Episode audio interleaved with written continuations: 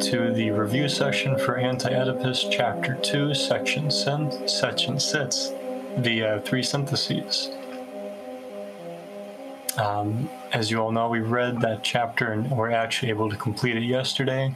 We got a little bit scrounged for time at the end, and there's a little bit of rushing, but I think overall we were able to get into a lot of the main um, ideas of that section. And so, with that, um, I'm going to turn it over to an open floor. What, um, I guess the best place to begin, does anyone have any uh, questions about that section that they want to discuss? There we go, one person type it. Tieran writes, um, how did the three syntheses work at once? And so, um, I guess like uh, we were just talking about this, but the way I read it is uh, Deleuze gives this explanation to Foucault in, um, in a different discussion about how praxis and theory uh, used to be thought of in terms of theory produces praxis or praxis produces theory, a question of a chicken or the egg. And Deleuze says in their, their day and time, uh, we no longer think of it that way. We see it as the circuitry and the system of relays whereby there's theory over here and praxis over here, and all these different outlets by by which they're responding to one another. And so it's kind of how I see the three syntheses is it's not really a clear set of phases, but it's like a simultaneity and, and succession, as Borges would write, whereby yeah. uh, things are getting connected, things are getting inscribed, and things are getting consummated, consumed. And, you know, there's all these different progressions happening, but they're happening um, simultaneously with one another, and there's a succession occurring thereby. Yeah, I mean, this is where, um, so this is where, you know, one of the big inspirations for this book was cybernetics, right? Because uh, if you want to get non representational, uh, one of the big things that allowed them to get fully non-representational was this idea was the idea of cybernetics where you don't consider a thing for what it is but you consider its possibilities and then you go into complex systems where you also consider its potentials so you're not falling into the traps of representation and you know so, and so what, what what i one way to think about this it's not so much that they're all happening at once it's more that uh, if if, so we were talking about this a bit earlier. It's that it's a very Kantian system. The term synthesis actually derives from Kant himself, and uh, so the syntheses for Kant is is uh, so Kant understands the synthesis of when information transfers from intuition to a concept in your head. Almost, that's a very vulgarized simplification,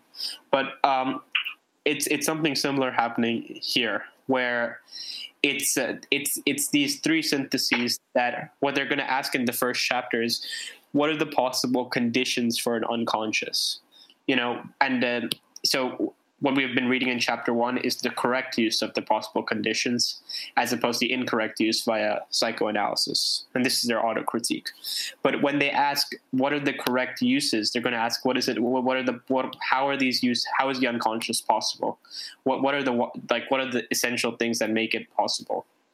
And uh, so they're going to say, all right, so it's these three syntheses. So if these three syntheses are the conditions that constitute the unconscious, we need to understand how they work, right? Again, we're no longer in representation. We're not asking what they what what they mean, but what they or what they are, but how they work. And uh, they one of the ways to think about the way they work is they always work in interactions right? A desiring machine interacts with another machine and gets to work everywhere. So if everything's the production of production, right? It's the production of uh, it's the production of anti-production. It's the production of consumption. While everything's the production of production, because it's you know their ontology is becoming. So they say there's no strict teleology. Everything's becoming production of itself, and there's always engendering itself from the excess of desire. And uh, by doing that, what they're trying to talk about is that I think a better word than uh, simultaneously is it works in connections. So everything relates back to one another in a way and uh, at least that's the way I understood it. So if everything's relating back to one another, if you can't understand it as linear, I think the better word would be multilinear. Well said. Well said. Um, does anyone else have any uh, uh, questions?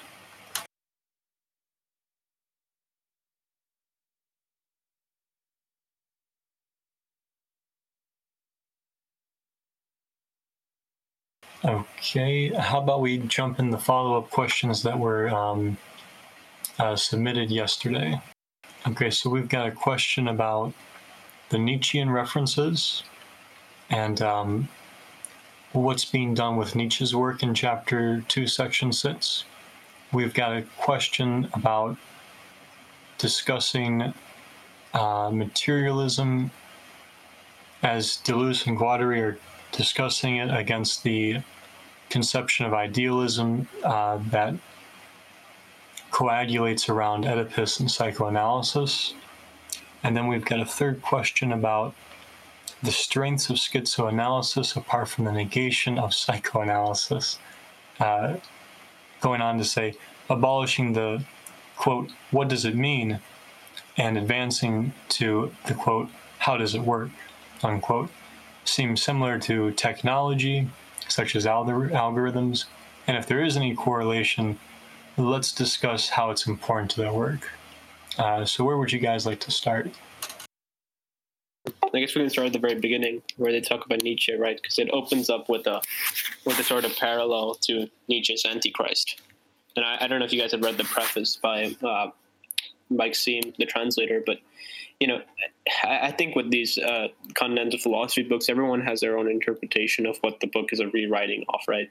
Some people think difference and repetition is a rewriting of uh, Kant's uh, third critique. Some people think it's a rewriting of uh, Sartre's being a nothingness, right? So, like, I mean, one of the references that was given to this this uh, this book was that some people thought it was a rewriting of Nietzsche's Antichrist.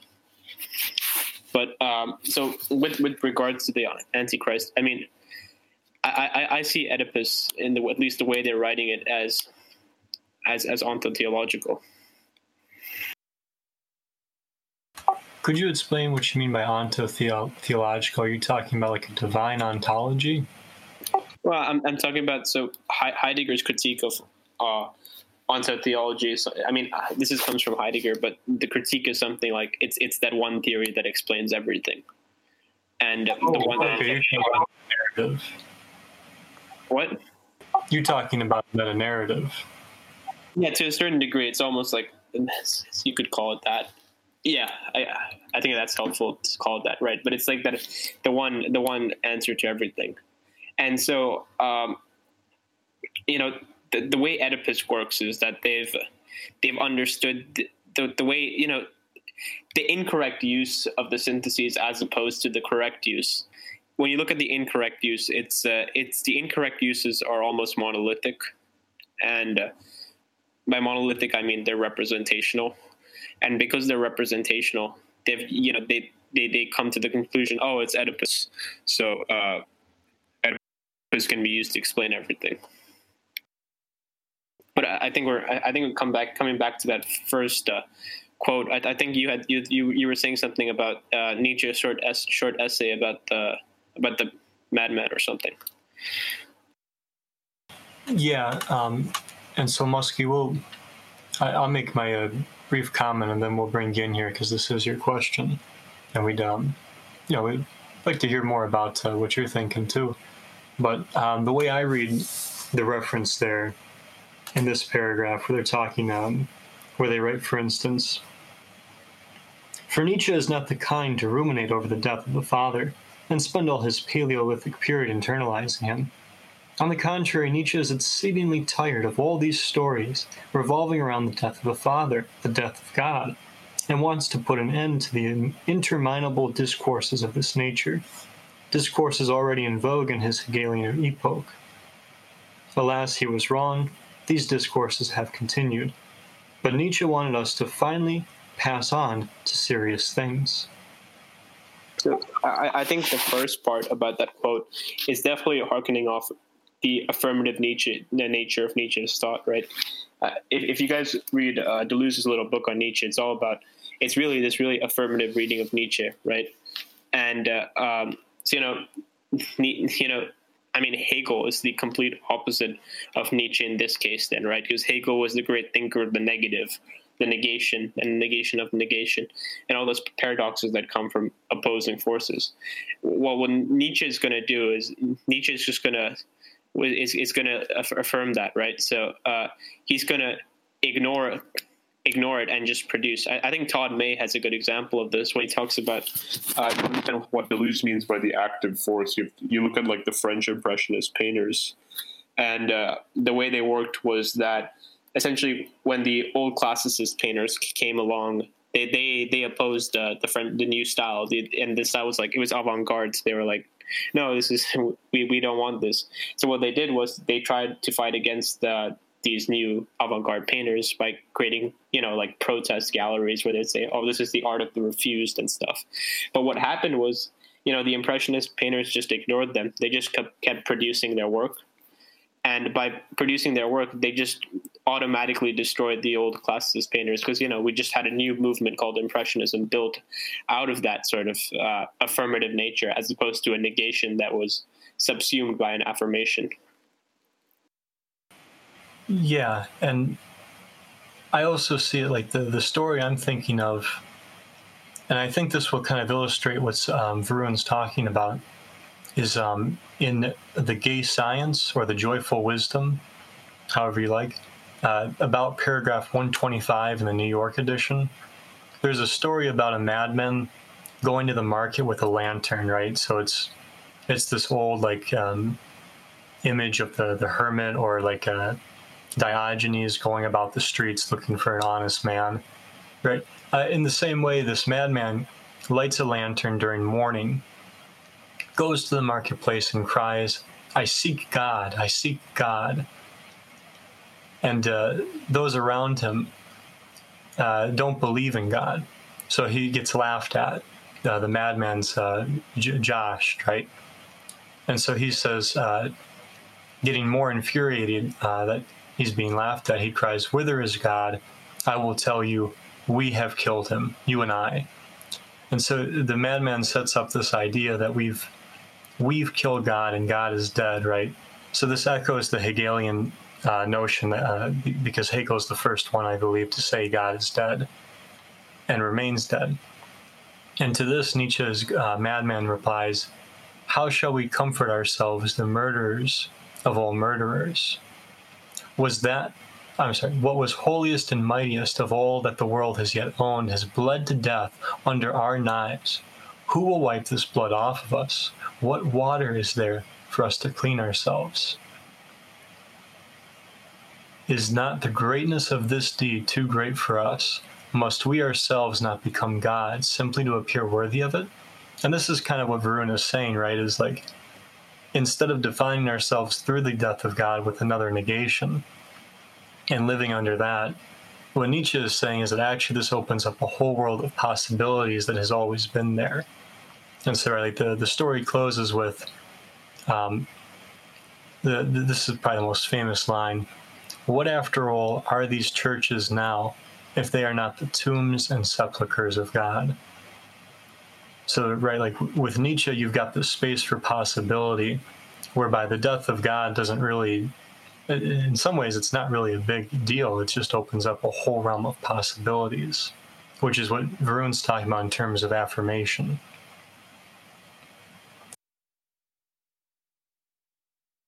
Yeah, and I mean, sorry, you wanted to say something? Oh no, I was just going to say uh, that uh, that all makes sense, but I was I was thinking more about like um, the genealogy of morals. So I was thinking about like um, just the way that that book is about sort of taking down morality, right, or the idea of good and evil, and sort of um, asking people to propose or create an alternative to it, and and how that project is sort of echoed by um, this book but instead of it being like morality or religion or good and evil, it's Oedipus and psychoanalysis. Um, so I, I, think you bring up a good point with gene, uh, genealogy, because the way they went, the way that they, I mean, all of Deleuze, like even difference and repetition, he he mar- he marks a point about a critique has to be uh, a critique has to be understood with genealogy before it can be a real critique, and so they do that with Oedipus too. They ask, okay, because you know one of the things they make pretty explicit is they they say they don't they don't say that, and I feel like we need to keep reiterating this because I think it's a it's like sort of it might be a popular misconception, but they don't deny Oedipus. They don't just say it's like, oh, psychoanalysis just made up Oedipus one night. no, people actually really did want to fuck their mothers, right? It was sort of the flows of desire were conditioned in that way, and whatever whatever it be double binds and stuff. So they ask, what are the what are the historical conditions that allowed such a thing to happen, where people would want to fuck their mothers, and uh, so one of the things they identify is the incest taboo, the the the prohibition of incest, and they they and then they, they look at okay so how does this create a representation where desire gets conditioned in a certain manner? And uh, you know later on they're going to talk about undoing representations and stuff. But by doing so that you know they're trying to do an auto critique where, where, where in finding all these sort of paralogisms and incorrect logics within psychoanalysis they get the logic of psychoanalysis to critique itself yeah, and so then that's I, I, that reminds me of like genealogy again too, right? Where the idea is that um, they he sort of takes what you know Christian morality uh, you know says about itself and sort of reveals the like actually this is a will to power and right and he starts talking about ressentiment and sort of constructs like you know a critique of uh, the religion yeah, and and just like you said, right? Like anti-Oedipus isn't the death of Oedipus. You're 100% correct. It's a de-Oedipalizing of psychoanalysis, just like Nietzsche tries to expose and remove moral prejudices from morality, and that way it opens up space for uh, what, what Varun is calling affirmation. Definitely, and, I, I, guess um, uh, the other thing I wanted to say was that I really liked the section uh, Deleuze and Guattari get into towards the end, where they start talking, where they start like explicitly, to my mind at least, referencing the genealogy, where they're talking about, isn't this just the psychology of a priest? Well, yeah, I, I think specifically about that. I think what they're talking about is, uh, I mean, eh, I'm going to use the big R word again, but it's representation, right? That there's this one ideal, this one, because uh, whenever you ask what something is, rather than you consider how it works or what are the potentials, you create this ideal, and it's it's the one thing where everything has to conform to that once you have a representation, and you know they, they, that's that's their understanding of God, Oedipus, in my sense. And and I would add to that that it's also like the the quote Muskie guest just gave. There's no um, because there's no psychology except that of the priest. I I think that speaks to the way this kind of works too, in the sense that uh, there's no room for a psychoanalysis outside of that of the priest. So like it's kind of an onto-theological idea in a sense, but it's the idea that right we want to th- we we're tempted to believe that there is the psychoanalysis out there that binds um, us and that we're we're supposed to take our subjectivity from and submit to, right? This sort of universal idea that's it's this sort of unquestionable science. And in that sense, right, what we discover, or at least what, what Nietzsche and Deleuze and Guattari are pointing to is no, it doesn't exist separate from us, right? Psychoanalysis doesn't really stand above us all like it's some sort of objective thing. Um, it comes from people. And in this sense, it comes from right? They compare him to a priest, I think, to point out that um, psychoanalysis has a. this might be a little bit more of a Foucauldian idea, but psychoanalysis comes with a power structure, and it comes with a. Um, I would call it a hierophant, but a priest, right? Somebody who's been ordained to apply all this to people. Yeah, and it definitely comes with a will to power too. But and that will to power can also be seen as um, being manifested in the structurality of it all, because they do identify Oedipus as a structure, and with the structure comes, uh, to use Plato's term, a guardian, right, or a philosopher king. But it comes with these sentinels, people who um, do the work, whether it's the uh, the hard work of protection or the ritualistic work. Um, I'm I, I, got my copy of uh, Genealogy of Morals out from my pile of books, and, and I wanted to um, read like the first sentence of the first essay because it was um, one of the um, uh, first, uh, like one of the things I thought about reading this section, where uh, Nietzsche says, uh, "These English psychologists to whom we owe the only attempts that have thus far been made to write a genealogy of morals are by are no mean posers of riddles, but the riddles they pose are themselves, and being incarnate, have one advantage over their books: they are interesting." so like that's just basically I, I think that's pointing out much the same stuff that uh, jax just said right where it's like these people act as if these things are objective or outside their you know their wills or you know their power consideration they're themselves but they're not really right? They're they sort of um, are the embodiment of the work that they're doing i think is the a part of the way that nietzsche's uh, characterizing them. Yeah they're they're connected. Yeah and that's why they're kind of like priests, right? They're going around and they're trying to convert people. Yeah, good reading, man. There's definitely a proselytizing that goes on. Uh, to use a more down to earth word, uh, there's a preaching. Yeah. Uh,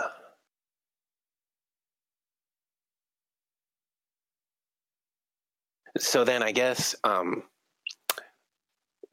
what uh, Deleuze and Guattari are doing is sort of similar to what Nietzsche's doing and, and asking for that affirmation, right? Instead of looking for these structures that are, you know, transcendental and, um, you know, um, sort of, I guess, immune or like intangible to the sort of power concerns that humans have being like living beings involved in the struggle for life. Um, they want instead to make people aware of the way that those things are connected and sort of affirm those things. Yeah, I mean, I think I'll just change the word transcendental, transcendent. yeah, I, am not super sure, like what the the difference between the two is, but but yeah, I think we're talking about the same thing there. Uh, uh, transcendental is you know that's the system where they're going, which is actually what they're doing. They're doing a transcendental uh, system where they're asking, okay, so what are the possible conditions for us to have uh, uh, the unconscious? What are the possible conditions for us to have Oedipus? And that's all their transcendental system. And by transcend by transcendent, I think what's transcendent here is the representation which you were talking about, right? That. Um, that overall that idea of God is the transcendent representation, and uh, I think you're right there when you talk about this idea of aff- affirming those things. So yeah, I mean, uh, I would agree with most of that. Yeah. And if it helps too, the the full quote that uh, Muskie was reading is um, to give you the sentence leading into it. But what water will cleanse these concepts of their background? So you can already see this is like Nietzsche's madman, right? What what water is this going to wipe the blood off of our hands? Uh, where did I leave it? But what water will cleanse these concepts of their background, their previous existences, religiosity? Scientific knowledge as non belief is truly the last refuge of belief. And as Nietzsche put it, there never was but one psychology, that priest.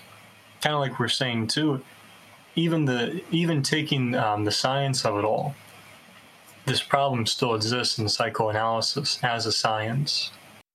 Oh, I remembered what I, what I, what I wanted to say. So the the interesting thing about the way that DNG used this is sort of a pivot. It's not super related to what Jax was saying. It's more related to what Varun was saying. Like the way they use transcendental and the way they use material sort of dovetails for me, right? Because if you're really just asking the question, what are the conditions that make the unconscious work? Aren't you asking a material question and not really like a question about you know ideas or transcendental things? Uh, yeah, I mean, I think it might be a phrasing error with the word you're using, but uh, I, you're right. It's it's a it's a you know maybe it's Aristotelian almost when they're asking about the production of production, where it's always becoming. But I, I wouldn't go too far with that because I don't even know if that's right what I'm saying. But uh, yeah, you, you are right because it's about you know they, they are there's a whole interesting debate about you know was Deleuze a materialist was he a transcendental empiricist and you could go into that whole world which is such a it's a crazy place because everyone has their own ideas there but really you know the unconscious is material, right? It's a it's this the thing where you where uh, uh, uh, you have like uh, a mouth machine connected to a breast machine, and it's it's it's it's the set. It's it's not exactly the thing that's happening, but it's uh, it's just the process of them happening. I think the key word here is process. That constitutes the unconscious. That constitutes the possibility of an unconscious. Mm. And this seems very um, derived from like the idea of the will in Nietzsche um, for me, because that's also kind of a material force. It's like it's uh, it's about what can be done, right? Like um, things getting changed. It's about power. Um, yeah, so, uh, about the will being a, a, a, material force. I think you're exactly right there because desire is everything is material over here as as well as with the unconscious desire. So you're you're spot on there.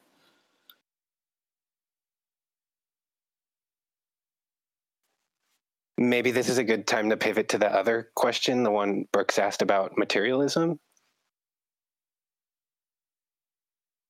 So, I'd, I'd like to talk more about this dive into materialism and they're making against the idealism brought on the myth that that gives us Oedipus and others. So, um, I mean, so so I was a bit confused when I saw this because by idealism, because he was talking about materialism, I thought he was talking about idealism as in transcendental idealism for a second, like the Kantian system.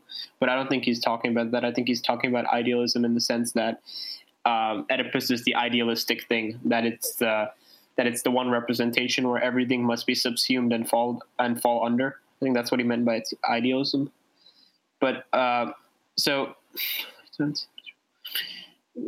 So, so what what they mean by this is uh, again, it comes back to representation, in my opinion. With the so what happens with even me and Jack were talking about this a little bit earlier when we before we began, we were having a bit of an argument. But um, so the way the, the the way the way they ask what they ask in the beginning of chapter two is what are the possible conditions for Oedipus to come in? So if they've identified at the very beginning what they deem as the correct uh, syntheses, right, the correct way that the unconscious works, it works by connective synthesis, disjunctive synthesis, and consuming synthesis. Um, psychoanalysis fails to realize that.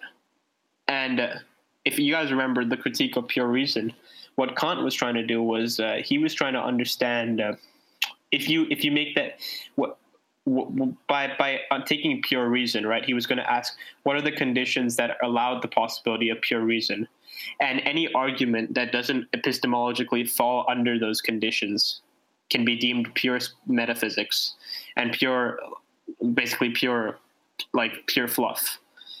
And it's a similar thing happening here with the way they understand Oedipus as an idealistic thing. It's that they use the correct, the incorrect syntheses, and by using the incorrect syntheses, right, they fail to under the psychoanalyst fails to understand this idea of re- representation, that he himself is creating this representation of Oedipus and hence Oedipus becomes this this metaphysical thing. You know, I think I think one easy way to visualize this is that triangle and the pre-Oedipal, para-Oedipal, and exo-Oedipal stage, where it's always in the background of everything. And um, because of that, because it, it and, and the only reason they can do that is because they've used the synthesis incorrectly. But as long as you've used the synthesis incorrectly, you've gone into metaphysics, so it's idealistic by its very nature.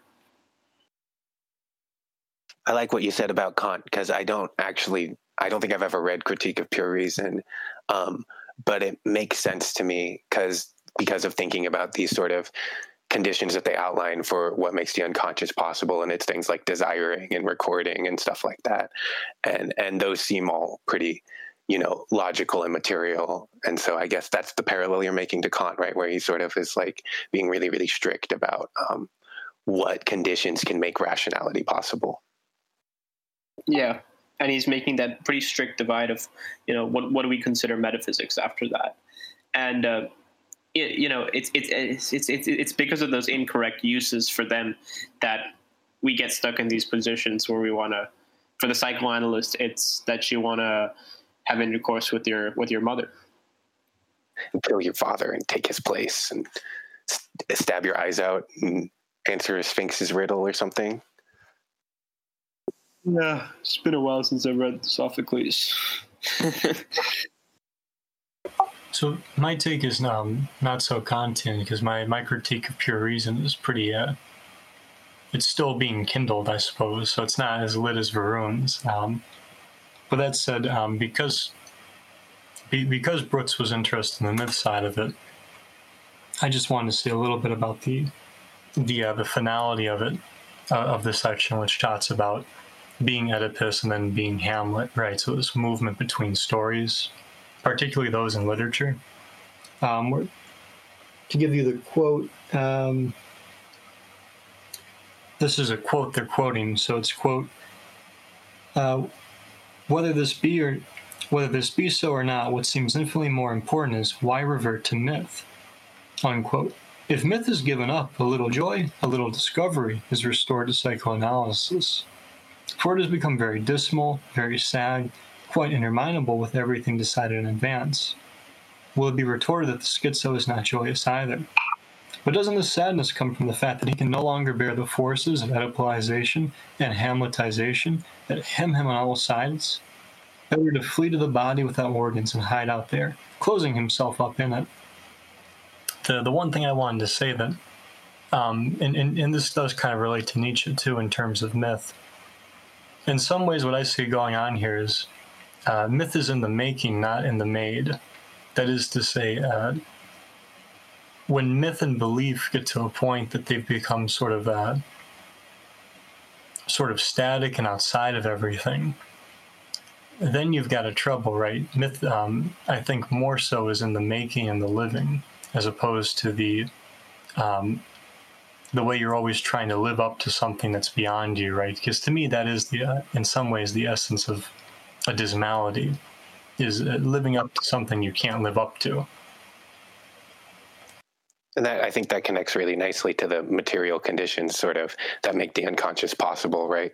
Um, if myth is in the living, and the unconscious is more about you know what does it do instead of what does it mean, those seem like really compatible to me. Right. One thing I just wanted to talk about was that um, I, I, really appreciated that last paragraph because what it did was um, I don't know if you if you guys if you guys remember that first the very the second chat the very second section of this book when they first inter- introduced uh, the body without organs. It's just that the language they use in that chapter is so abstract. It's it's almost impossible to make any sense of what they're saying but it's almost like they've given they've given a really nice recapitulation of that right here. And uh, what they're saying is that you know when they say that desiring machines attempt to break into the body without organs, but then they're repulsed, and that constitutes the paranoiac machine. I mean, isn't that exactly what's happening here, right? The schizo tries to break into the body without organs, but is repulsed and he's repulsed, so he starts closing up. Right, the condition, the, the, the thing about the paranoiac machine is that it denies connection, so he starts closing up. Um, you know, eyes wide shut, uh, mouth zipped up. Like they have that whole this whole that whole poetry at the very beginning of chapter two, right? So he begins to close up, and that's exactly what sort of psychoanalysis is in a way, right? It, it's it's restricting connections in this paranoiac sense, and creating rather than exclusivity of the schizophrenic, it's inclusivity. It's not so much that it's because of the representation. Oedipus is itself created, and you've been closed up, right? And I think they, are going to talk about this a lot more when they soon go into chapter three and Marx and stuff, but they're just foreshadowing it pretty nicely here. Yeah, and if I could just really briefly respond, uh, make make a comment about that. I think you're right, and I, I think um, What's interesting to me is the way the schizo retreats and closes themselves up in the body without organ. Because um, I think one of the major things they're getting at with psychoanalysis um, is that uh, it seems to it seems to me psychoanalysis one of the major flaws for Deleuze and Guattari is going to be that um, even though desiring machines may try to break into the body without organs, I think the trouble with schizoanalysis is um, that it tries to take you away from the body without organs. It tries to separate the two. And so, like, um, uh, what, what I think is interesting about the schizo is that it sees this and tries to retreat onto the body without organs, which um, to me speaks to the like the attempt to separate you from the uh, the body without organs. The process fails because it constitutes the paranoiac machine from repulsion. That's what sort of psychoanalysis does. It's it closes you off from that paranoia in that paranoiac state. Yeah, or if it does become, I'll give it this too. If it does become miraculating, it tries to miraculate insofar as it can be um, Oedipalizing, right? Because it, it, can go both ways. I, I think you're right there. Um, could, you, could, could you, could you uh, speak a little bit more about that, actually? Yeah. Um, so there is the level of repulsion in the paranoiac, right? Um, and with that, we can even say that the, the celibate machine is an ancient paranoiac machine. Uh, it points us to something that psychoanalysis would try to say is well, if they were going to recognize desiring machines in these syntheses, they would try to say, oh, yes, but it's the, the paranoiac machine of uh, something Oedipal. In the same way, I, I think um, is right that there is a paranoiac response to um, there is a way that I think the body without organs could be used to create a paranoiac response to Oedipalization, which is kind of getting into like, even though I think uh, psychoanalysis tries to keep you away from the body without organs, we know that the body without organs still is is there and working, right? And so, I think in the same way, the other side of the trick, which would be kind of the double bind of it, comes with the, the body without organs and, and these syntheses getting affirmed to kind of miraculate an Oedipalization, um, which sounds extremely difficult, and I'm not sure this can be performed to a, a um, performed to, uh, as well as Mel Gibson performs Hamlet. Uh, but I think it can be performed to a certain degree. Um, just, uh, oh, go ahead, Varun. I don't know how much I agree with you there because the miraculating machine, is by its very nature, is all about having multiple chains, right? And so, what registers on the body with our organs are these signs that create chains. And uh, with the miraculating machine, the, what the miraculating machine does in a really short, shortened and dirty way is that it it re- registers all the diverse possibilities. That's by way, by its very nature, it's it's it's similar to Deleuze's concept of the virtual, right, where all the potentials are stored on that miraculated plane. And so I, I struggle to see how it can be Oedipalized in a miraculated way because if it's if it's if it's by its nature, it's very exclusive. I mean, it's it's it's very inclusive rather than exclusive. I don't know how you could have an inclusive uh, Oedipus. Yeah, and I've got to be careful here because what you're saying is correct. But I think with the double bind, there's a way of trying to cut those streams off, um, or even with the where they write about the despotic signifier, from which uh, that point of view of the signifier allows for a, a recognition of lack and other things, because the signifier is missing them. Isn't that the creation of the paranoiac machine? What you just described there, isn't that a paranoiac machine, not a miraculating machine? Um, I think the trick is that you can have the paranoiac machine, and you can also have the um, the miraculating miraculating machine.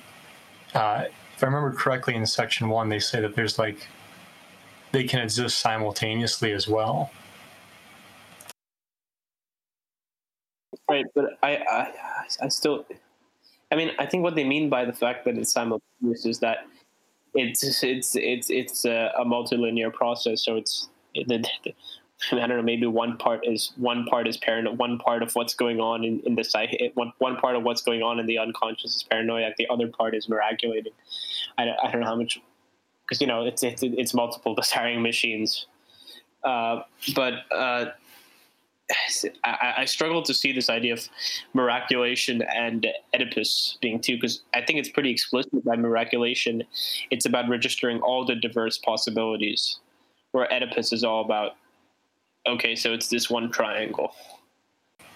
Yeah, and I, I think I think you're right, um, and I've got to, like I said, I've got to be careful here because they're very explicit that the unconscious doesn't care about Oedipus, right? In the same way that the death of God is uh, meaningless to the the unconscious.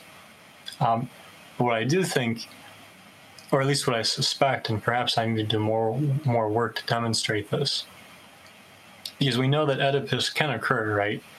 But all these other things can occur, like Varun is saying.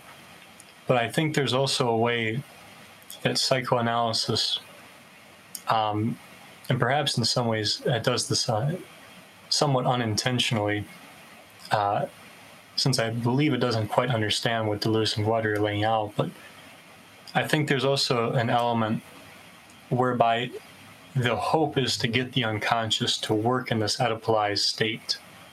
Now, I agree with Varun that I, I don't think that that's fully possible because the unconscious doesn't care about Oedipus.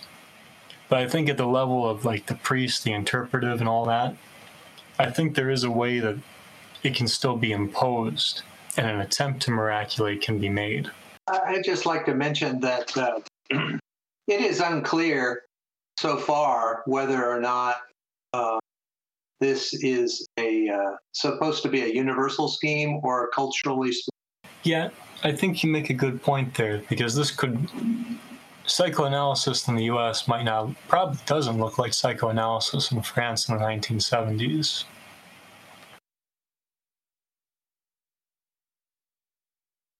Or to, to make a, a more obvious parallel, right? If you tried to use Oedipus in like um, someplace like Tahiti, I don't think they'd have any idea what you're talking about. In fact, isn't Yeah, so, so, so, so the, sorry.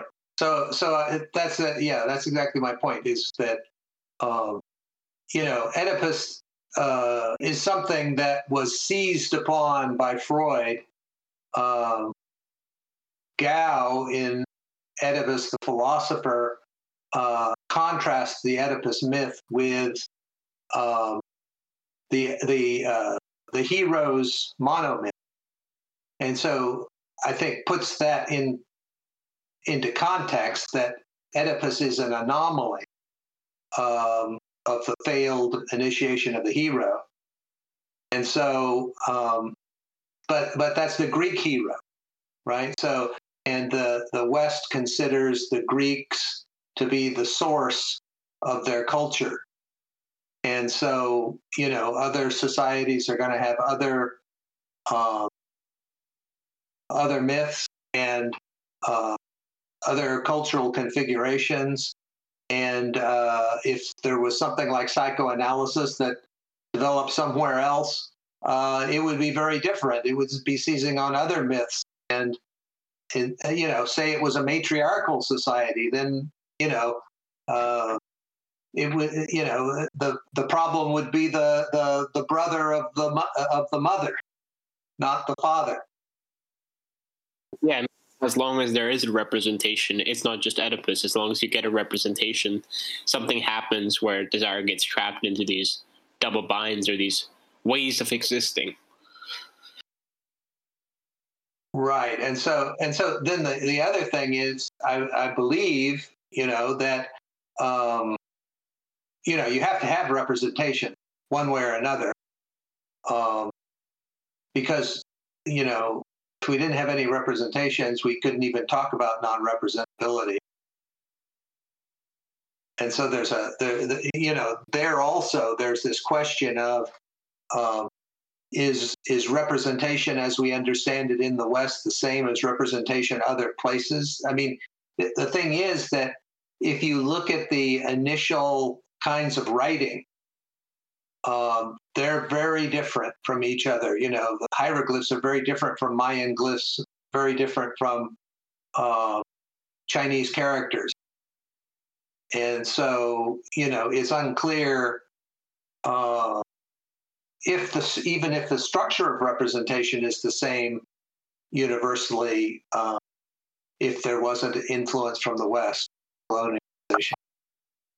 So I, I just want to add something to the cultural specificity of uh, Oedipus, because I think um, specifically what you said about different myths is something that psychoanalysis actually acknowledges and uses.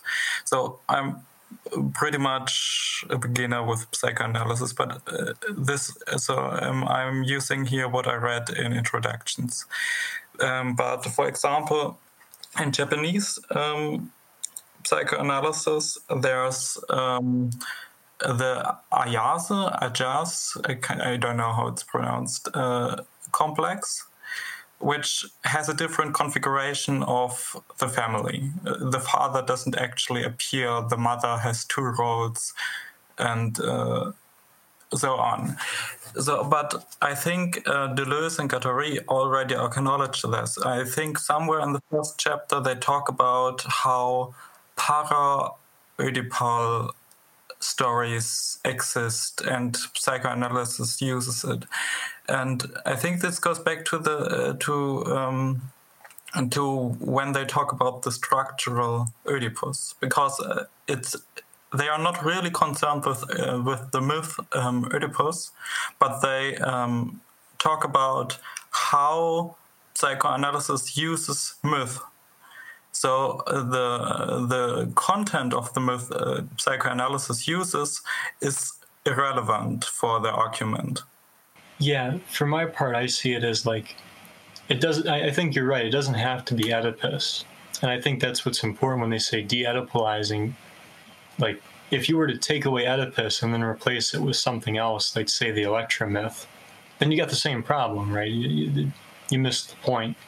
And so I think like um, without going into like, because I think you guys are right, this does look different in other societies, in other time periods. But I think the trick with schizoanalysis is to is to take out that uh, is to extricate the privileged point, which in our society uh, would appear to be Oedipus.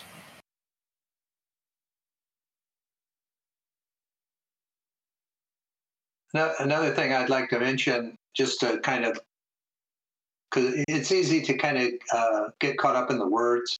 So, you know, I've, I've introduced before this um, analogy uh, that I came up with. Uh, sure if it's right, but clarified things for me. Of the of the door, the lock, the entryway, you know that that you know since we're in a summary chapter it's worth looking at analogies to see whether or not they work or uh, so you know uh, in this analogy of the door and the lock entryway um, it's uh, you know the key goes into the lock and that's a connection and then the, the the door is fastened to the door jamb through a bolt that can be inserted or, or taken out. And, and when it is, then that, that door can be moved. And that's like a disjunction. and then uh, the door itself is neither inside nor outside. It's, it's, it is the, the, the, the, the uh, conjunctive uh, separator between the inside and the outside. And when that door moves, you can then the person can go inside and outside. And so I think I think that that what's good about this analogy is that it kind of brings um, some clarity to this whole thing about uh, uh, simultaneity and succession. I mean, I really like the idea that connection is better than simultaneity. I think that, that that's a good insight that it's making connections. But but anyway, just to go through this analogy so you can think about it, is that um, the uh, you know the, the the the putting the key into the lock is is the is the connective synthesis, and and and uh, the bolt going in and out to allow the door to move is the this disjunctive and then the uh, the the conjunctive synthesis is the the fact that you can then move from one room to the other. The the conjunction is the door that's between the inside and outside that lets you uh, go in and out if the door is not in place. But uh, otherwise, it break it. It's a barrier and doesn't allow you to go if it's locked. And and I think that as far as universality is concerned, you know, there's doors everywhere in the world. There's some societies that don't have them, but you know, I mean, the Chinese have doors with locks, and they developed that separately from the West. And so, you know, that, that that's a that's kind of a case for universality. When a when a society gets to a certain level of uh, uh, uh, technology, then people use doors and locks and stuff like that. And then we see them everywhere in our society. It's the way that private property is uh, protected. But but but also, you know, it, it connects to this idea of is it simultaneous or is it uh, successive? You it, you can see it's a higher synthesis. All all three of those things together work together to make something happen that would not be able to happen if you didn't have all three parts together. So anyway, so anyway, let me know what you think of that. So I think um, specifically talking about universality, um, we need to slow down a bit. Because um, the third chapter starts with universal history and what that means in context of anti-Oedipus, and this is well, th- that's uh, that's a critique of Marxist histor- history, but um, I think we need to read that chapter before we can really talk about the universal uh, or what universality means in context of this book. Yeah, I grant that. I, I think I think that's a good. Because what you just said, I could not really find what uh, this sounded too much like just structuralist um, universality, right? So that there are structures that underlie every culture and we can find them again. But this doesn't sound right with what Deleuze and Guattari tried to do. Okay, we'll wait and see. But what do you think of the analogy of uh, of the doors and the locks? I mean, because what what I want to emphasize here is that it's it's it, those things working together make something happen, right? And so that the, there's a practical aspect to it, and that's pragmatism coming out. Yeah, I mean the whole point is that it has to do something. It always has to be productive. It always has to be working, right? I, I think even that image. At, uh, if you guys, some of you guys have the penguin. If, if, if some of you guys have the penguin edition, that uh, image, that's not the art picture, but it's called um, it, it's called Man as the Palace of Industry by Dr. Kahn. It was made in the 1930s. But I think it's, it's, it's actually it's a beautiful illustration of what they're talking about because it's always productive. It's, it's like a factory. It's working. It's uh, it's producing something. It's always doing something. It's never in fixity. It's never in stasis. It's always becoming or doing something you know, in water, you have that quote about if uh, if if my concepts uh, didn't do something, you should just take them and throw them away. So, so the, this man is the palace of it. I don't have that. Can, can you can can you uh, link a picture to that? Uh, yeah, of course. I'll just do that now.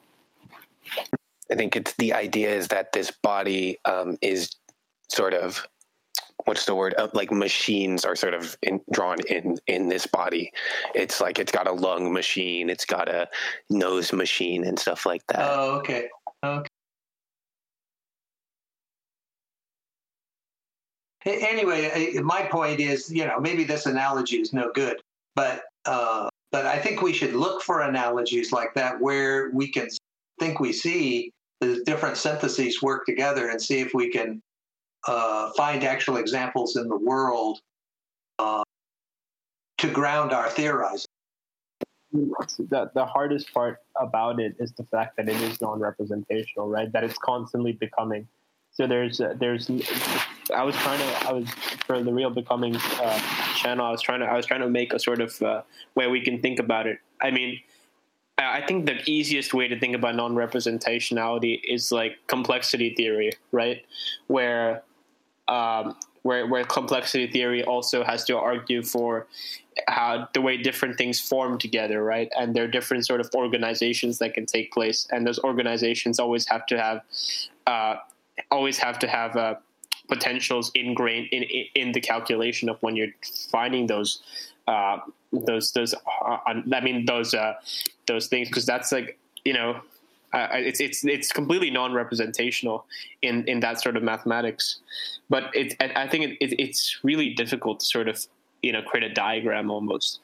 But um, you know I think one easy metaphor for it for you know what what they mean by understanding non-representation is uh, evolution right? You uh, if you if you if you take the evolution clock back and when you just move it back in a timeline right you, it's like you roll a film reel, you roll it backwards. When you roll the clock backwards, uh, evolution occurs differently, right? Uh, zebras could look very different than when they look now if you just change the time backwards and forwards. And so what happens is because it's it's about those things in between, those uh, diverse uh, possibilities that occur in between things have to be registered if you're going to talk about something completely non-representationally. So that's what the, the mathematics does so well but I think it's very hard to understand that in terms of uh, actual sort of metaphor or analogy. So I I agree with you completely about that, uh, and that's DeLanda's. You know, that's the connection he makes, and that's why his work is so good. Opinion. I've never read DeLanda's, so yeah, you'd really like it because it it completely supports what you just said. But um, but but here, here's my, my difficulty. There's different kinds of non-representable. And so, and so when we say non-representable, um, you know, you know, there, there's different things there. Like for instance, one of the things that uh, Deleuze and Guattari are talking about are with non-representability is affect. You know, they're say, they're saying that it's the feeling uh, and the sensation, uh, you know, that, that, that are, that are, you know, they're, they're embedded in the desiring genes. I mean, that's an example. That's an example of non-representability, and there's a whole literature about affect being non-representable. But then there's there's other kinds of non-representability, like higher dimensionality, and uh, in math, even in math, there's other kinds of non-representability uh, because there's, for instance, certain matroids that cannot be uh, represented in a given space.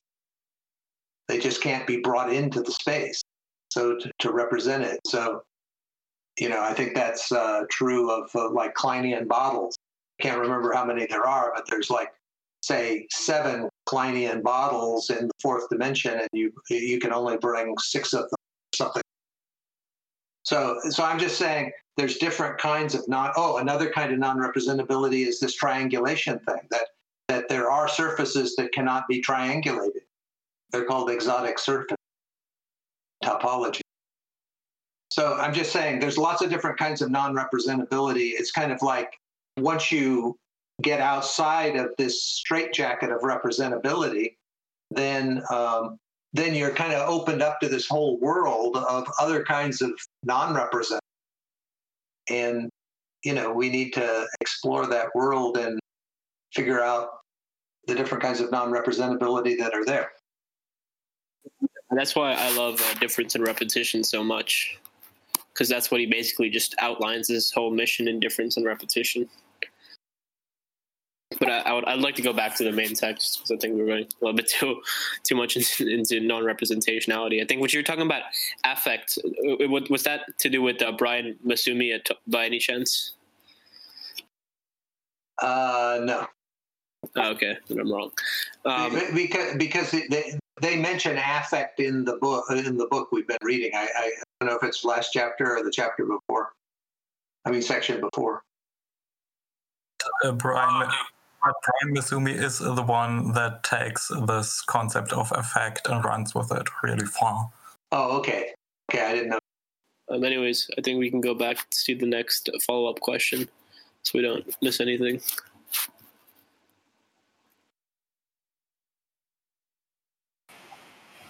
I, I just wanted to give a quick point before we um we let Begum uh, tell us about her question.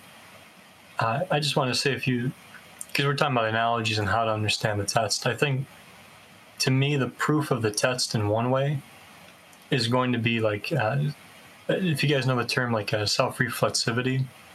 So like Italo Calvino, for instance, he wrote uh, "If on a winter's night a traveler," and the text starts out something like this. You are about to read If on a, Winter's Night, A Traveler by Italo Calvino. You should put up your feet, make a nice cup of tea, and make sure nobody disturbs you while you're reading If on a Winter's Night by uh, Italo Calvino. It, it, it kind of starts out that way, and that's that's called self-reflexivity. This uh, another way of thinking about it is like the text is in some way aware that it's a text. And so, like, uh, I see this in Deleuze and Guattari. It's happening all around us. Machines whirring everything stops from a certain perspective. Like what they're talking about um, is reflexive with our act of reading the book. And so if you're trying to um, see these syntheses in real life, I really think you can just look at the act of reading the book and the way you, your eye machines are connected to your book machines. And, um, you know, you could even posit a Deleuze and Guattari effect that, uh, you know, like kind of uh, subjectivity you're taking on, or like a, you know, uh, like Varun is calling me a nerd for reading fiction, a nerd subjectivity, a nerd effect. So I, I do think you can see these things um, in in the act of reading it, the, in the act of reading the very book. And so, uh, if if there's a yeah, I was struggling with the disjunctive synthesis myself, but um, We've got about 40 minutes left, so we can. Um, I do want to make sure we get to Begum's question. I mean, just really quick, if you want the disjunctive synthesis, right? The way it works is that desiring machines uh, get recorded, right? In order for, because you know, if, if I think the good example is the schizophrenic table. Uh, if we didn't have a disjunctive synthesis, all that would be happen, we'd be locked into this regimented scheme of of these uh, regimented uh, regimes of production, right? And the schizophrenic table, it, it's constantly becoming. It's never it never reaches the identity of a table. It's just always being. It, they, they describe they describe it really well. I think the imagery they use there is really brilliant. It's grotesque, right? It's cumbersome. It has nothing to do with a table. It's just constantly this organic thing that's constantly becoming, and it's just it's just it's just hideous, right? So what what the disjunctive synthesis allows is it allows the identity of a table to come into fruition. So what it does is it dis, it, it what it does is it it removes connections and by pr- producing it was so what they call it is the production of anti-production and then what happens is there's a sign connection that's recorded now the recording of these sign connections it's the recording of when you, when you this is what we were talking about the miraculating machine right their previous connections of desiring machines being recorded on on the surface of the body without organs and that constitutes the the miraculating part. But there's also a, a, paranoiac part on the body without organs where the disjunctive synthesis can lead to a complete breakdown.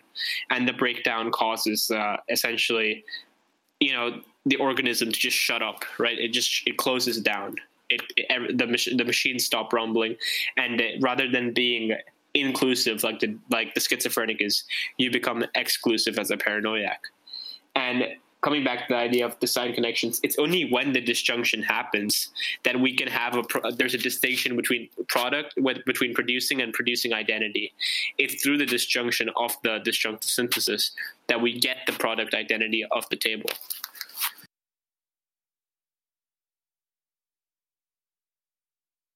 Um, so coming back to Begum's question, I just want to read it out loud again. Uh, I'm curious about the strengths of schizoanalysis apart from that negation of psychoanalysis.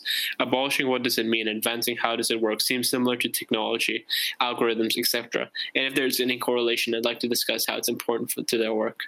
So, uh, right off the bat, I think you'd really like Gilbert Simondon. I know it's not Deleuze, but because he has this whole book called uh, I forgot what it's actually called, but it's we were just re- we were reading like excerpts of it with in the in the Simondon reading group, and it was all about looking at our relationship with technical machines, right? Technology, and how um, what happens is it's how these uh, cybernetic technical machines uh, operate in conjunction with the with the you know the the, the human organism, and uh, for example, I, I, he goes into a lot of heavy cybernetics and he co- compares it with the Cartesian ego. But like the, the whole project of that book is to account for, you know, in the past we had religion. How does technology change our understanding of religion? In the past we had myths. How does technology change our understanding of myths? And what's the modern idea of technology lying in there? But I, I, think what, what I really like about that chapter when they ask about what does it mean, rather uh, instead of asking what does it mean, the hermeneutics game of psychoanalysis, they ask what does it do. So um, I think I think that's like you know I think I mentioned this earlier, but if anyone's if if, if any like if a beginner asks me like what's like the best place to start with Deleuze and Guattari, I would just give them that chapter because I think I mean that section, that short little quote, because I think that explains non-representationality so well. Because you know when you ask what does it mean, you create a sort of ideal. Things are always becoming; they're constantly in flux. So you can't ask a question like that. You have to ask how does it work. You have to you know you have to account for those diverse possibilities and that's what they mean by, by schizoanalysis accounting for that as in schizoanalysis accounting for the fact that desire is not so monolithic as oedipus would have you but uh, coming back to your question I, um, I think also what might be interesting to explore is that there's an anti-anthropocentrism with Deleuze and Guattari, right? So I wonder what connections, like you know, like the body and the machine could have. Um, I think what's my concern? Or the bird in flight. Go ahead, Begum. Uh, okay, is my voice okay? Um, I'm having a little bit of trouble hearing you. Could you um maybe move it closer? Um, okay, so can, is it better now? Uh, can you guys hear Begum? Uh, almost. Very faint. Okay, so I'm on my headphones, so I I'm not really sure where the mic is. So, okay, so so what my concern was about regarding this chapter was like, so they're abolishing the hierarchy because meaning uh, creates hierarchy between stuff, and I think this is. Um, uh, transcendent they're trying to abolish the transcendent way of using syntheses and uh, it creates gaps in my opinion and what i wonder is that uh, if if the meaning doesn't uh, fill those gaps what will and what's what I uh, what I thought about that was that maybe the technology can play a role in here, in order to fill the gaps because like we are connected to them and I'm connected to the technology in order to reach this uh, information or this flow. And when I'm cut out from that it it makes some bigger impact than me in any other myths. So yeah, there's a there's a gap that with the abolishment of meaning, there's a gap that is opening up, and I wonder if the, what will happen, uh, what will fill that gap, and this is why I asked the question: the um, what will schizoanalysis do uh, instead of like uh, criticizing psychoanalysis? So that was my concern one thing with that last part was that schizoanalysis is always productive, right? I mean, it's meant to it's meant to it's meant to affirm the idea of creating potentials and stuff and creating it's about you know we have all these possibilities stored up inside of us it's about you know affirming all those possibilities to the greatest amount of degree that is possible in a society and so that that book that i just linked to by gilbert simondon on the mode of existence of technical objects it's uh, it's, really dense work, but I think he's going to answer the question that you have actually. He's he plays around with a lot of cybernetics, and he's trying to understand. You know, where does uh, uh, how, how does how does the technology account for all these things that we have, and how does the human relationship or the human ontology associate with technology? He plays a lot of like the section that we were le- reading last time. Maybe check out that recording too, because he talk we we talk about his critique of the Cartesian ego and how technology associates itself with that.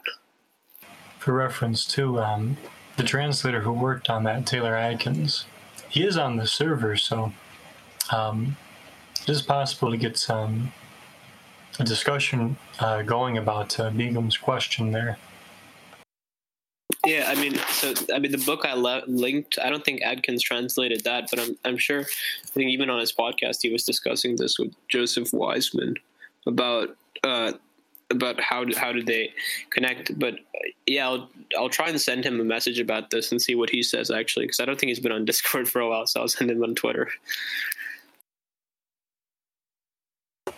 My understanding is he's everywhere. So wherever you look, Taylor Adkins is there. All right, so we've made it through our first three questions. Um, does anyone have any additional questions? If not, um, I did have a section I thought was kind of interesting to focus on. But uh, first, I'll open up to you guys. I, I think Tiern might be typing something. So I have another question on the disjunctive synthesis, if, if someone cares to respond later on. The restricted Oedipal use of the disjunctive synthesis is prescribed as having two poles, the symbolic differentiations and the undifferentiated imaginary. What exactly did these poles refer to?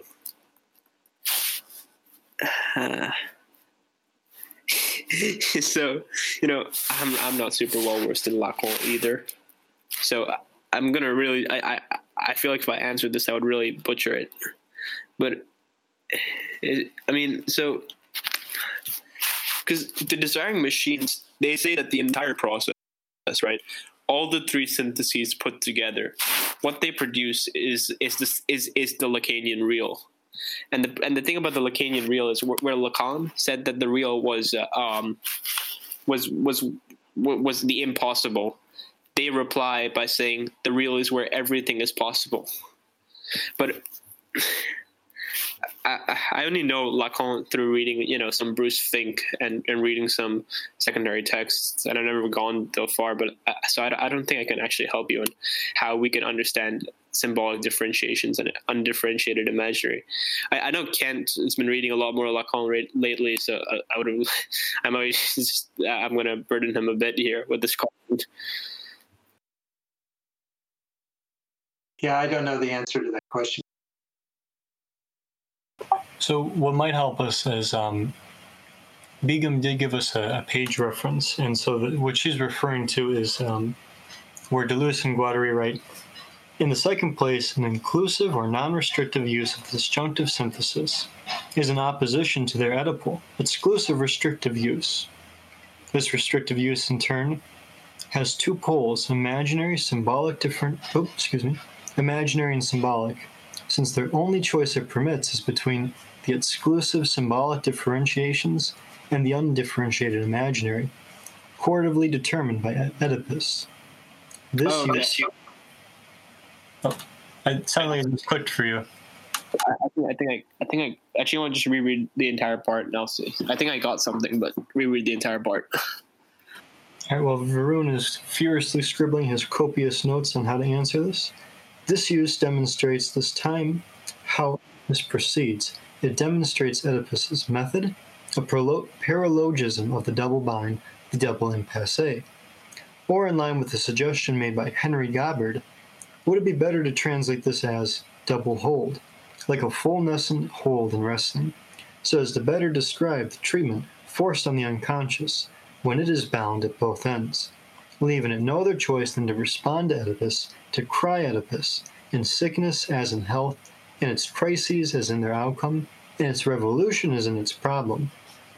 In any case, the double bind is not the schizophrenic process. On the contrary, the double bind is Oedipus insofar as it arrests the motion of the process, or forces it to spin around in the void. While Varun is talking, I'm going to get some water, so you guys go ahead. I mean, so one, one thing before I start is that I, I really want to emphasize this is the Lacanian symbolic order, right? They don't they don't deny it, and so w- one thing we need to be careful about when we're asking all these questions about this the stru- the function of structure, uh, we we can't uh, we can't say we can't just say that they denied the symbolic order because it works similar to the uh, fashion that Oedipus exists. You can't just deny Oedipus, right? But the thing is, what what what what I'm what what I'm what I think they mean by you know that the thing about Lacanian psychoanalysis, it's it's a Borromean knot. I think this image that Muskie posted is a good example. So the Borromean knot is essentially working in the way where they're all tied up together. So you see the way the the, the spheres connect to each other's sphere, and they're all linked. So you can't remove one or the other.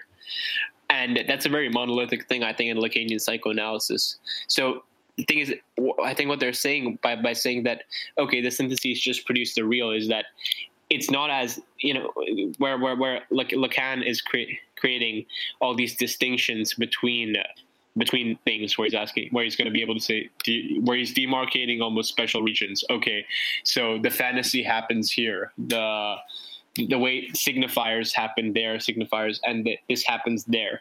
They're going to say it's not it's not like that and it's much more uh dare i say it rhizomatic.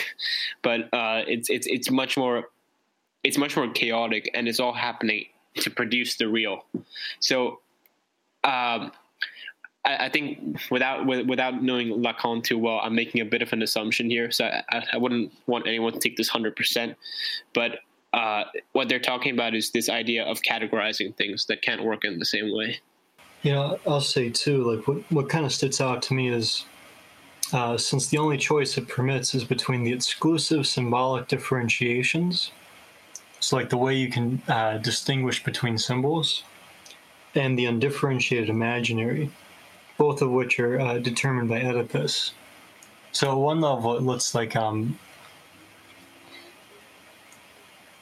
at one level, how this looks is like uh, there's a way that Oedipus cuts off the um, the disjunctive synthesis and restricts it to um, looking at exclusive symbolic differentiations, which, uh, which I think takes us out of the real in some sense and uh, the undifferentiated imaginary, which sounds like it takes us out of, takes us away from the body without organs. Because if I remember correctly, the body without organs is a giant undifferentiated mass. Yeah, but I mean, uh, um, there are a lot of connections between the body without organs and, you know, that whole famous quote about what Lacan saying that the unconscious is structured like a language, or that uh, the unconscious is the discourse of the other. I mean, because you know it's it's it's it there's a signifying chain on the body with that organs that might get you know intercepted by a despotic signifier. But um, the way the where lacan construed the signifier as being so monolithic that you have you have language right? They constitute it as it can be anything. Like i think they give a pretty explicit example about oh there's the mother's hair that's recorded on there's the father's foot yeah, but I, I, think what I mean is like the double hold is a way of getting the re- recording process to work in an Oedipal sense. Yeah, and I mean, I think I again made a big mistake by referencing the father, right, he, or the mother, because part objects doesn't have any global persons behind them. They make that pretty clear in in, in the fifth uh, the fifth section of chapter one. You can't un- where Melanie Klein understands partial objects only in relation to a global entity. You can't do that in terms of desire machines. Yeah, and that's going to take us into the either or of the imaginary and symbolic, right? Yeah. But again, I'm, not super confident to answer some of these questions. Yeah, my Lacan is is very my Lacan is a is just non-existent. but what I can kind of garner out of this to give maybe an attempt at an answer is that it kind of looks like it's a way that uh, Oedipus sort of hijacks. Well, I shouldn't say hijack. Oedipus sort of takes over disjunctive synthesis to limit it to the symbolic and imaginary, which I think is an attempt to try and get the um, to instead of have the inscription moving toward the body without organs, I think it's an attempt to try and get the um, the inscription onto the undifferentiated imaginary. I mean, do you clarify exactly how you're meaning imaginary, though? I guess I gotta be careful. Uh, I mean to say that it looks like the way this double bind works is it tries to do it is it um, is it cuts off the, uh, the either or chain and restricts it to these two poles and so like it sort of seems to me like instead of moving into the body without organs or moving into um, how to say a symbolic differentiation. So like moving toward in, uh, moving toward inclusive uh, sort of nomadic um, movement, right? Instead of some exclusive symbolic differentiations, it looks like it kind of constricts us into this realm of um, sort of like uh, predisposed differentiations, and a, instead of a body without organs as an undifferentiated mass, uh, instead you have the imaginary. That would be my attempt at starting to interpret this. I could very well be wrong. I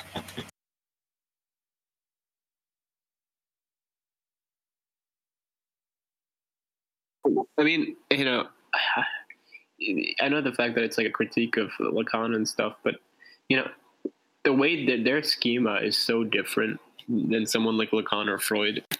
It's completely radically different.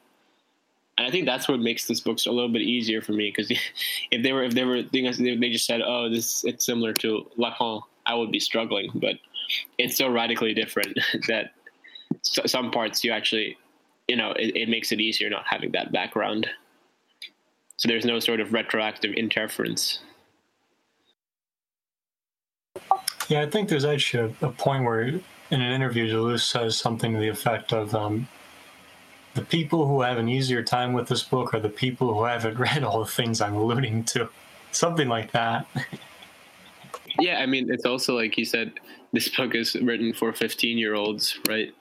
Because it's, it's, they have not been affected so much by some of society's sort of Oedipalizing effects yet. Well, you know that that's kind of like Kuhn said about paradigm changes that uh, you know, the people with the old paradigm, they kind of have to die off for the new paradigm to take hold. That sounds sort of Malthusian. well, it also sounds very much like Plato. You know, he wanted to get rid of all of the, the, the adults in his perfect city. Yep, anybody that wouldn't conform, right? Get rid of the poets, get rid of the adults, but there is there is some truth to this because I, I to give you an example.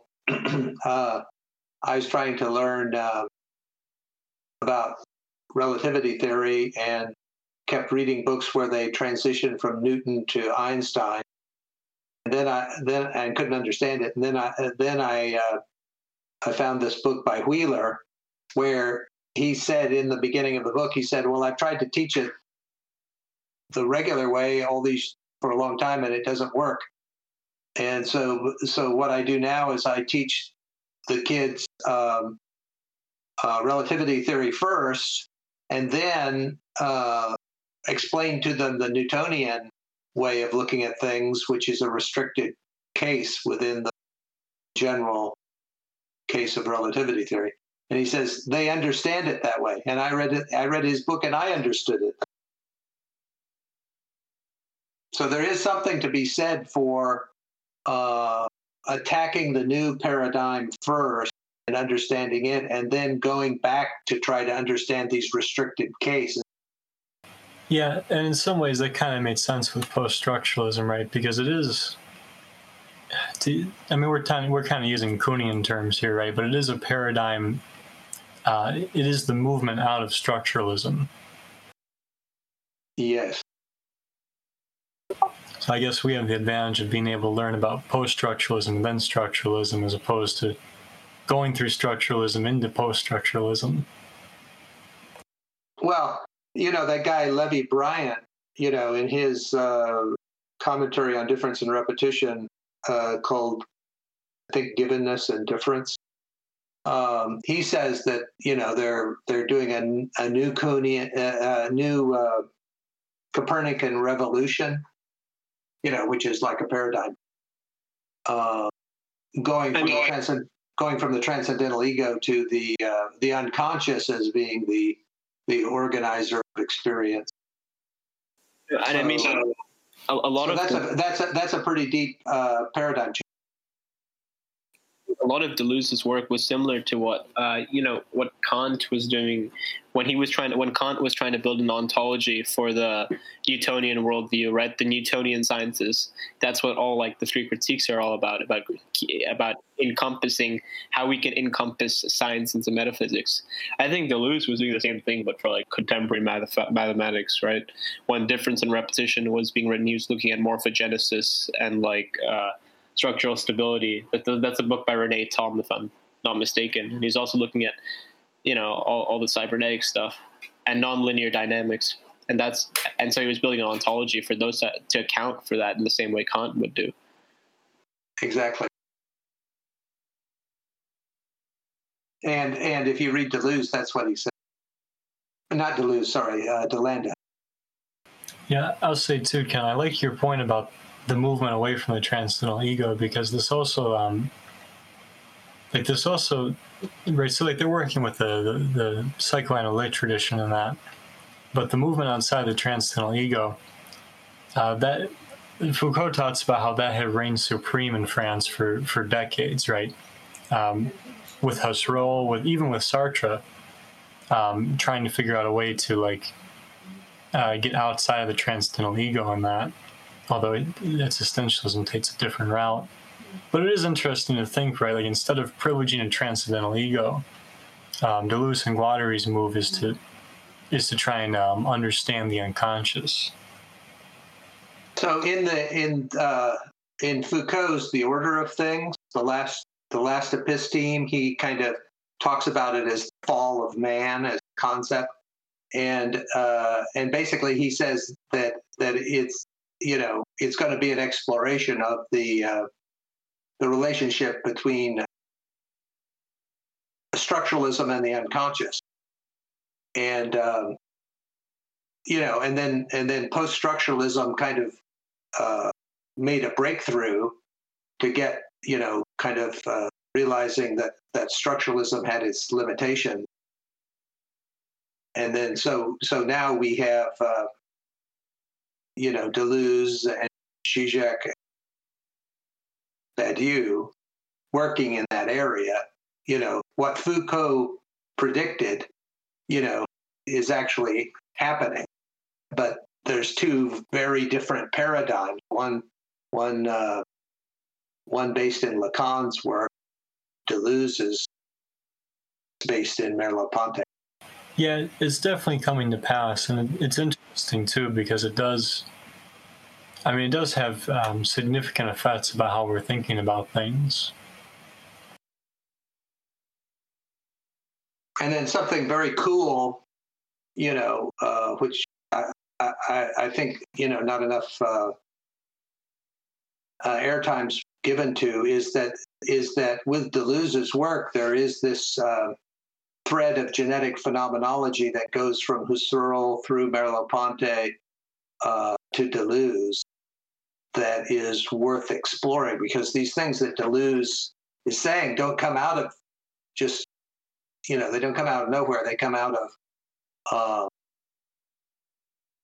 Husserl's genetic phenomenology as interpreted interpreted by uh, Merleau-Ponty, and then uh, read back into Heidegger's critique of Kant, difference in repetition, and now moving to isolating these three syntheses that are attributed to the unconscious.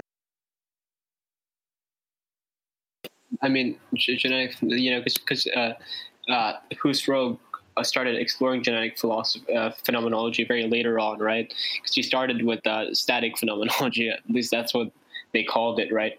And then when uh, um, you know when when people from the when the French started reading his gen- genetic phenomenology, I, I, hear that he they actually took a very different approach, right? They almost some people say they almost misread it and they created something interesting from that. But I mean, really, it's that point where uh, some people even consider genetic phenomenology i've heard to be the standpoint of deleuze's like transcendental empiricism and they're almost uh, interlinked to each other but um, It's uh, it's really hard to tell at the current moment because you know I'm not a big fan of actually of all these names like transcendental empiricism, uh, genetic phenomenology because I, I think at the end of the day they really mean nothing. Well, I mean the thing is that it, it's good. I mean, for me, it was kind of a revelation to understand that there was a tradition here beyond behind what Deleuze was doing that he was explicitly uh, using. And so, in that sense, it it it helps to understand, uh, you know, kind of the background to what he's doing. And I do believe that transcendental empiricism is his extension of genetic phenomenology. And it, it, of course, the the other the other thing here is uh, understanding the relationship between hyperbeing and wild being. You know, Derrida and Lacan are are mostly talking about this hyper being Derrida calls difference. Deleuze is talking about a different kind of being, which is wild being. Castori- Castoriadis also developed. So it helps to see these different thinkers who are who are doing similar things, but approaching it in different ways and uh, with different terminology. Yeah, there's definitely a dialogue between um, philosophers, right? They don't, like you're saying, they, they don't exist in a void. Or at least, um, I don't think most of them do. Maybe Sartre existed in a void, maybe. ah, thank you for the pity laugh. I appreciate it. Alrighty, so with that, we have about 15 minutes left. Um, you guys want to keep moving and do some because there's a section I think is worth um, diving further into. Do you guys want to move into that or um, maybe do something else? Do you have any other questions or anything? Um, uh, you, you, any pa- passages you want to go over? I don't want to uh, afflict you with mine. Okay. Well, I thought one thing that would be interesting to talk about today given that we are talking about the different uses and misuses of the three syntheses, is the, um, and we've already started talking about with disjunctive synthesis, but the the three errors concerning desire called lack, law, and signifier. Um, I, I, thought this was a pretty important uh, series of passages, the way they're laying out the um, kind of what Varun has called the, the paralogisms of the three syntheses. And so I guess I'll give a um, couple of passages we can kind of talk about. Uh, it is futile to interpret these notions in terms of a combinative apparatus that admits of lack an empty position and no longer a deprivation, that turns the law into a rule of the game and no longer a commandment and the signifier into a distributor, and no longer a meaning. For these notions cannot be prevented from dragging their theological cortege behind insufficiency of being, guilt, signification. But what do you guys make of that? And for those of you following along, uh, that is from page 111. Very, uh, I don't I don't want to keep talking about Nietzsche too much because I've been known to do that, but it does remind me of the genealogy of morals again. Oh yes, I've been the one at the party being like Nietzsche said blah blah blah blah blah, just drunkenly screaming. Madman at the market. and go ahead, Varun. I, so I I, th- I found this actually pretty clear, right? That the three errors concerning desire are called lack, law, and signifier. It is one and the same error, an idealism that forms a pious conception of the unconscious and it is futile to know to, it is futile to interpret these notions in terms of a combative apparatus that makes a lack of an empty position and no longer deprivation that turns the law into the rule of the game and no longer a commandment and the signifier into a distributor and no longer a meaning. So um, I, I, I think uh, uh, I think what uh, what uh, so, so, so I think this is pretty clear than pretty saying that the paralogisms, right, the incorrect use of the syllogistic form, is what is what causes lack, law, and, and signifier. As, as, as soon as so what, what, by, by what the, what, what I mean by the incorrect usage of the, of the syllogistic form is the way you know the psychoanalyst would say uh, the human organism is is is linked in this struggle to uh, interact with the mother in a certain manner. It's that the human is uh, linked in this struggle with their own lack. It's this these almost questions of ontological essence that uh, are pre-given that are almost paralogisms for them, and. Uh, you know the way that the, the, the, argument that they give is the reason why psychoanalysis analysis can make an argument like that is because of actually the material conditions of the time, right? The prohibition of incest. But what they're saying is, as soon as when psychoanalysis tries to, you know, create these uh, strange understandings of how desire works, they've created a representational paralogism, and from that they've created lack, law, and the signifier. Signifier, I think that's referring to very directly to Lacan and his idea of the of the signifiers being so, solely limited to language or something like that. Sure. Uh, but what, what I'm getting at is like, why is it important to understand lack as deprivation uh, rather than an empty position? How does that affect how we're understanding these syntheses?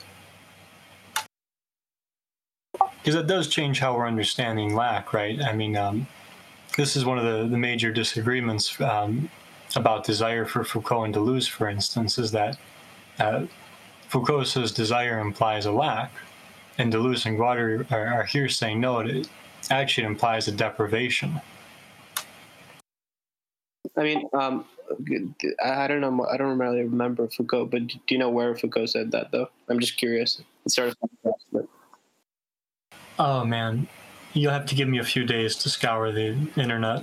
I, I I remember reading it somewhere because it's it's like a standalone thing where he says I disagree that with the use of the word desire because I think desire implies a lack. It's just a, it's a semantic thing. Maybe you're pulling this right out of your ass. Oh. Yeah, but if I then your ass is deprived. Uh, I, I, you know, I, I think I, they're they're drawing off a lot of Bataille here, right? One of uh, what they're going to say eventually in chapter three is that um, scarcity. I think one example is, is to think about, you know, in the in the macro level of social production. You know, social production and desiring production are the same thing, but differing in regimes. But on the macro level of social production, what they're going to say is scarcity is created in the same way that lack is created by by the Lacanian psychoanalyst, right? Scarcity is something that's created. It's not organized, but rather it's completely created.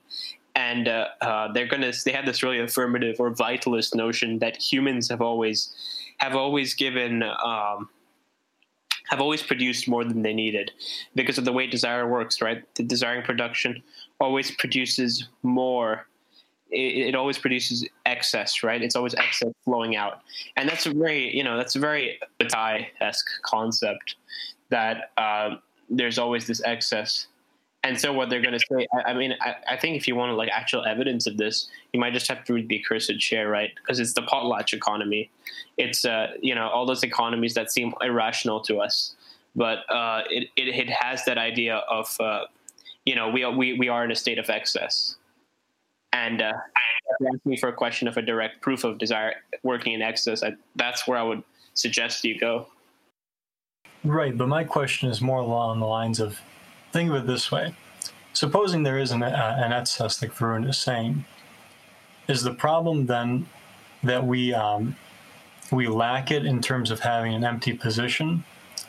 Since Deleuze and Guattari is saying that's a mistake, what does it mean to shift to saying it's not that we have uh, an empty position, it's that we're deprived of it? I think what they're talking about is lack is created, right? It's it's through double binds and it's through where where desiring production is denied. You know, you don't have the free flowing amorphous uh, connections as the schizophrenic does. You don't have the uh, inclusivity. You don't have the uh, never-ending connections. I think you know the first uh, the first few pages is this so beautifully. It's like to be in the profundity of every, the bliss of everyday life or something like that.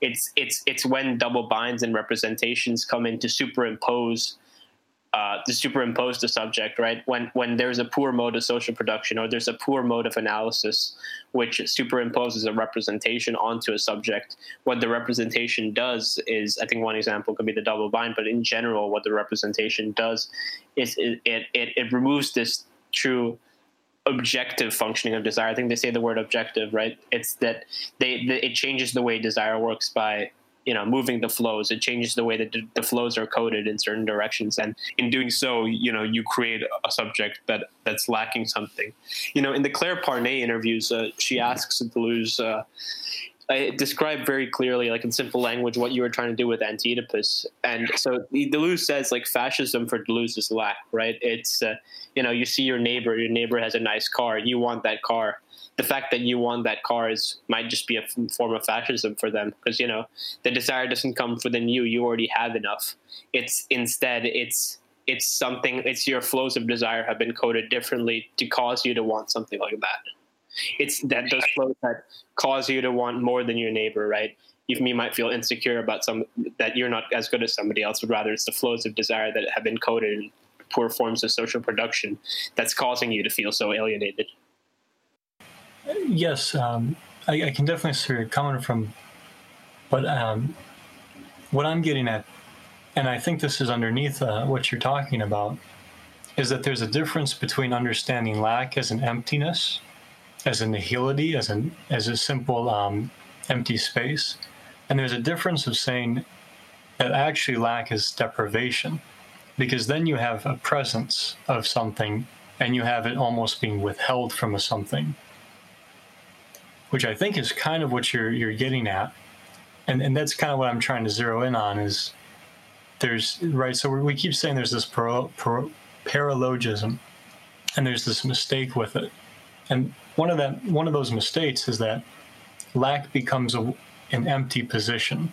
instead of a deprivation, and with deprivation, that comes with this. There's an ethical connotation with that, right? Like all of a sudden sounds like you're being deprived of something. That's kind of what I'm zeroing in on with this. In the same way, if law is a rule of a game as opposed to a commandment, you know, and commandment is the proper um, understanding, that changes things quite a bit. So, um, the move Badiou does is to focus on set theory, and and they just happen to discover that set theory has in it this uh, this feature that um, you know you have sets which are kind of basically parentheses and uh, or brackets, and uh, and so there's there's two things. There's the empty set and there's the null set. So the the the empty set is brackets with nothing in it, and the uh, the null set is what's between those brackets when there's nothing, the the the actual gap, and so that's given as a symbol of uh, zero with a line through it. So so what Badiou says is that whatever set you have also has the position of the empty set in it because there's that gap. And and then there's a there's a kind of corollary to this in set theory that there's no highest set because you can't have a set of all sets. So the they call the the set of all sets a universe, which is something different, and they only deal with small sets, not infinite sets, uh, to avoid the paradox. But but when so when they say there's a position, sorry, when they say there's a position, that's that's that's kind of what they mean is that uh, that gap that's in all sets, and then and then to think about it, you know, there's logic and there's set theory, and set sets are kind of like the minimal category of representation. Um, I wanted to do a Bataille quote really quick because I'm working on the accursed share, and I think it'll illuminate kind of everything we've been talking about with about lack and stuff. Um, so this is on this is uh, in the first part, laws of general economy at the accursed share. Uh, But this atmosphere of malediction presupposes anguish, and anguish for its part signifies the absence or weakness of the pressure exerted by the exuberance of life. Anguish arises when the anxious individual is not himself stretched tight by the feeling of superabundance. This is precisely what evinces the isolated individual character of anguish. There can be anguish only from a personal, particular point of view that is radically opposed to the general point of view based on the exuberance of living matter as a whole. Anguish is meaningless for someone who overflows with life and for life as a whole, which isn't overflowing by its very nature. So that gets to like why they want to say something about like uh, lack is a deprivation, right? And it sort of situates it into their sort of, I think, the materialism that they're getting at, the sort of anti-fascism and and the sort of uh, a little bit uh, maybe Marxy, but maybe that's my bias. Um, I don't know how Marxist it is. I think it might be because you know they differ a lot from Marx in this book, but uh, yeah, I mean for Bataille though it's it's very atheological, right? It's uh, it's uh, I think the best way to construe it is similar to Spinoza as the atheist's god for Bataille, but I don't think you have that in Deleuze where Bataille understands all this excess coming from solar energy, right? I don't Yeah, know if you. yeah. Oh no, it's awesome. Yeah, but uh, it's, it's very it's very different for them though. So, I mean, you know, they're they're also like a lot of like really weird. Like you can go into some really mystical or occult readings of Deleuze where they understand desire as something else.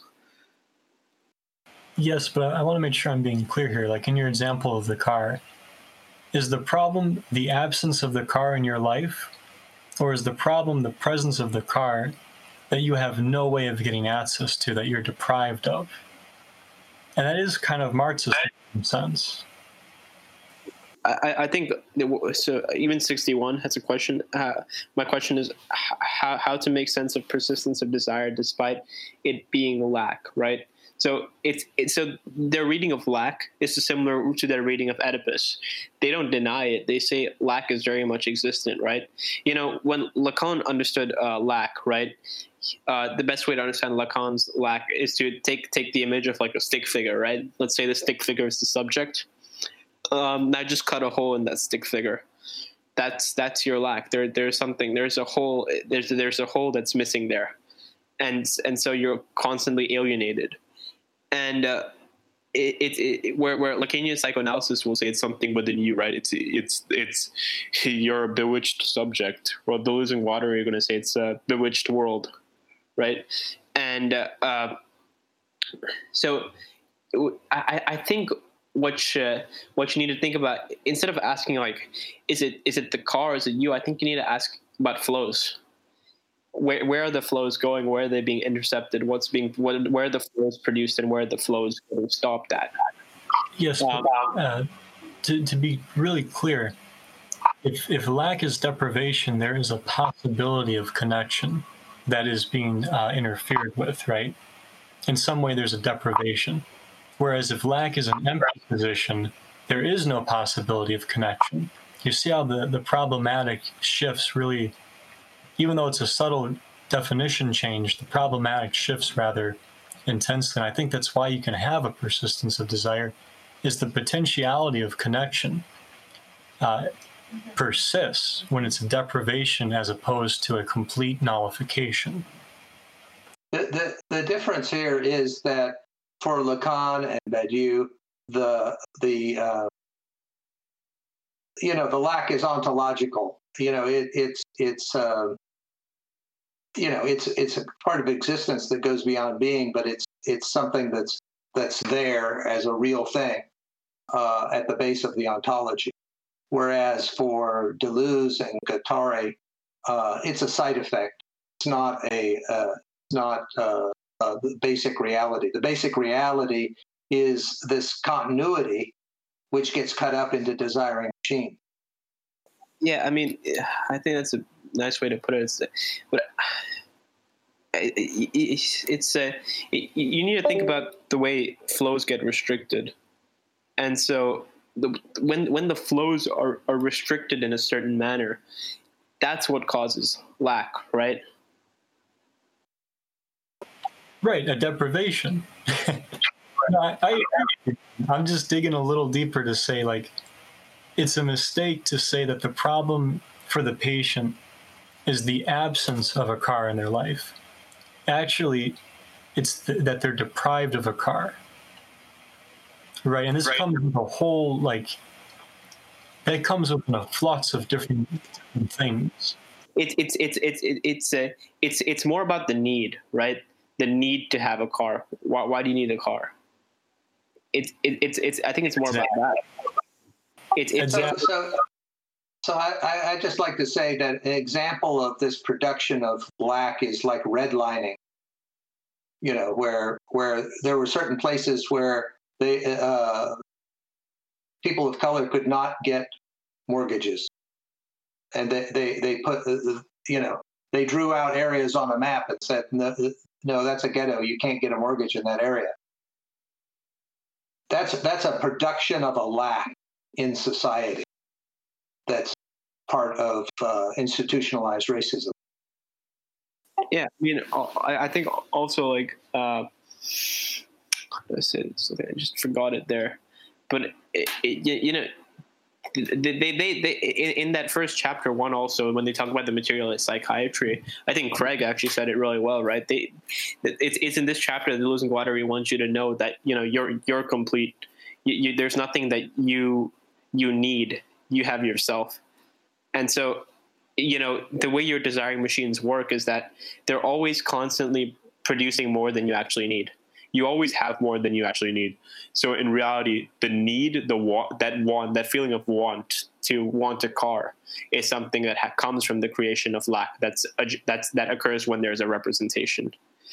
You know one other way to think about it is the paranoiac machine but really um, they're going to be a lot more clear about this in chapter three.